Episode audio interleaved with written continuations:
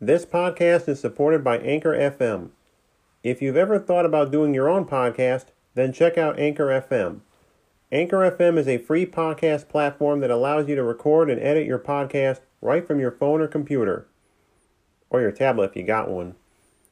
I really can't recommend these guys enough. It was worth switching over from another platform. Once you set up your podcast, Anchor FM will automatically distribute it to all other platforms like Spotify or Apple Podcasts or such and such. It's very easy, very streamlined, and you can start making money immediately. Download the free Anchor app or log on to anchor.fm to get started. This is a Kitty Pod production.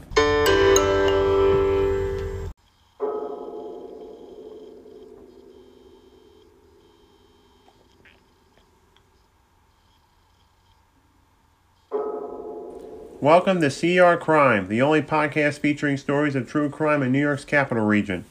I'm your host, Jason Bullitt, whom you may recall as also being the host of the Keep It To Yourself podcast, of which this is an offshoot. This week, we mark a milestone anniversary of an area community by discussing an infamous fire that took place there. It's also noteworthy as it's our first ever cold case. But first, a look at said community.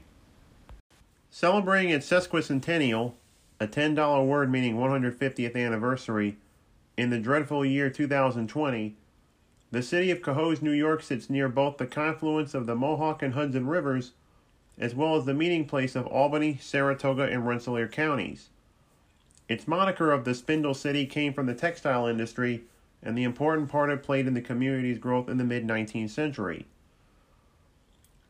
The Harmony Mills being the chief employer in town. Nowadays, the mills serve as luxury apartments, which opened in 2013 after an eight year renovation project and spurred a revitalization where new businesses sprung up in the city.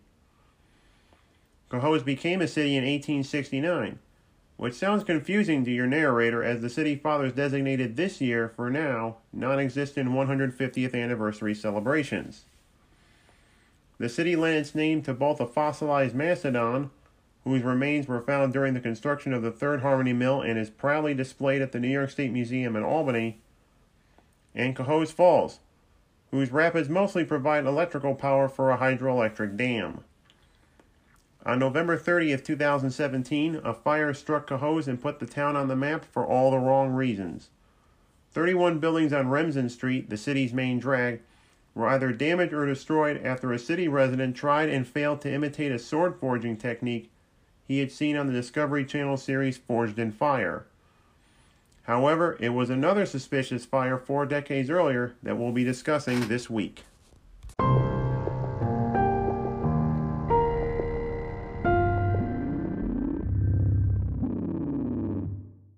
As the old saw from the Peanuts comic strip often said, it was a dark and stormy night, and such was the case on the night of June 2, 1978.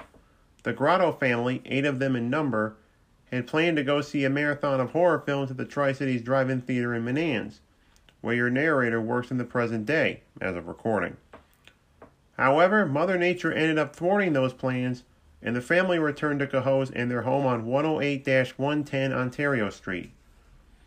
John Grotto Jr., a 31 year old unemployed truck driver, and his 29 year old wife Virginia were already in a troubled marriage. Like many large families in this part of upstate New York, they were scratching and surviving to make ends meet. To make matters worse, Virginia, who worked as a cosmetic salesperson at the time and was the obvious breadwinner of the family, was three months pregnant with a ninth member of the family, thus expanding an already large family amid an era of financial hardship and domestic abuse. Grotto the elder, who had already been taken to the bottle during the course of their marriage, had already abused and in one case admitted to abusing the two eldest children, Evelyn and Eleanor, on separate occasions. For the record, the other children to Virginia and John's name were Francis, Edward, and two four month old twins, Sarah and Patricia.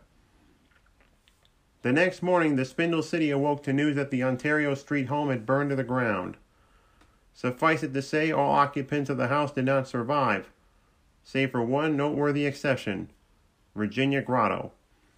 When questioned by Cohoes police, Virginia stated that she had fallen asleep after watching the late news on the night in question, only to be awoken when one of the twins cried in the crib she shared with her sister.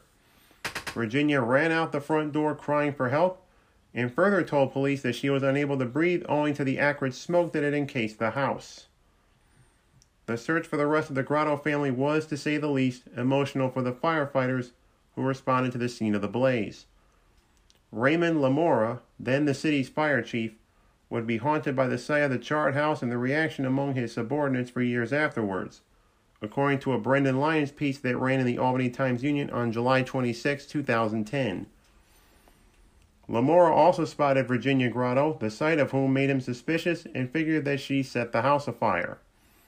Lamora's suspicions, as well as those of the authorities and the community at large, were corroborated somewhat when she concocted an alibi wherein she said that the family had gone camping and they weren't in the area.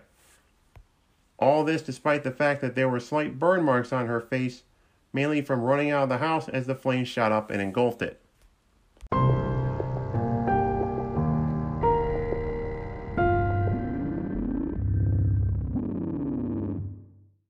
Not too long after her husband and seven children were buried, Virginia Grotto had fled not only Cohoes, but New York State. For context, Grotto had stated that she had gotten into the family Chevrolet Corvair, asked an unknown person to move their truck out of the way, and said, quote, I want to get the heck out of here and never come back, end quote. Grotto did just that, moving clear across the country to the small town of Okanogan in Washington state, a good 40 miles or so from the Canadian border as the crow flies. She married Norman Odegaard, a farmer of an apple orchard in Coeur d'Alene, Idaho on July 14, 1978. According to both WTEN, our region's ABC affiliate in 1978, then as now, and KXLY, ABC in the Spokane area in 2010, likewise, she married Odegaard after answering an advertisement in the local newspaper. In late March of 2010, investigators flew from the Empire State to Okanogan in order to interview Odegaard about this three decades old fire. They left with virtually no new information other than that she returned to the house to retrieve her purse, or so she said, and continued denials of starting the blaze, so why they bothered to make the trip in the first place is beyond even the ken of your narrator. In April of 1979, a mere 10 months after the fire, a grand jury in Albany County Court had determined that it was indeed an arson.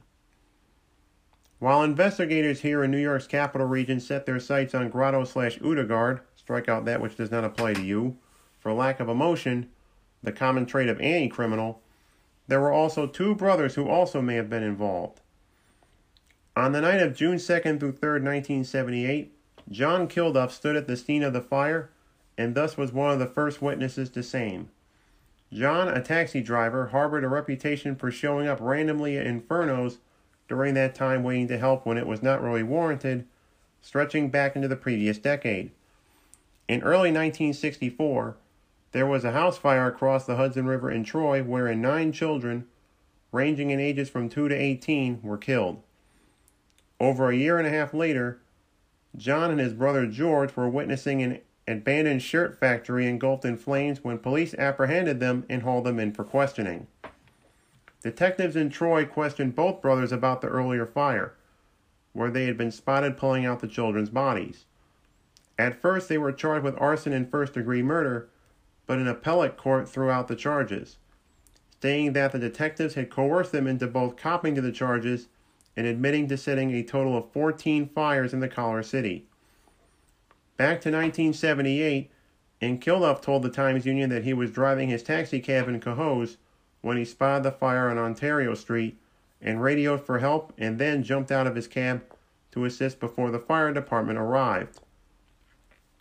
John Kilduff later said that he had driven Grotto, whom he did not know, in his cab, and the Cohoes authorities ruled him out as being a suspect in the case.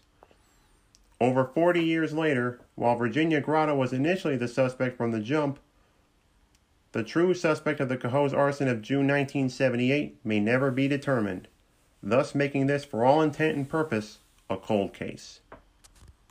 Thanks for listening to this episode of CR Crime, the only podcast dealing with stories of true crime in New York's capital region. If you enjoyed what you heard in this episode, Go listen to this and the Keep It To Yourself podcast both on the same feed thanks to Anchor FM. This podcast is also available for you to listen and download on iTunes or Apple Podcasts, Spotify, Google Podcasts, or the podcatcher of your choice. Give us a good rating, a good write up, tell your friends.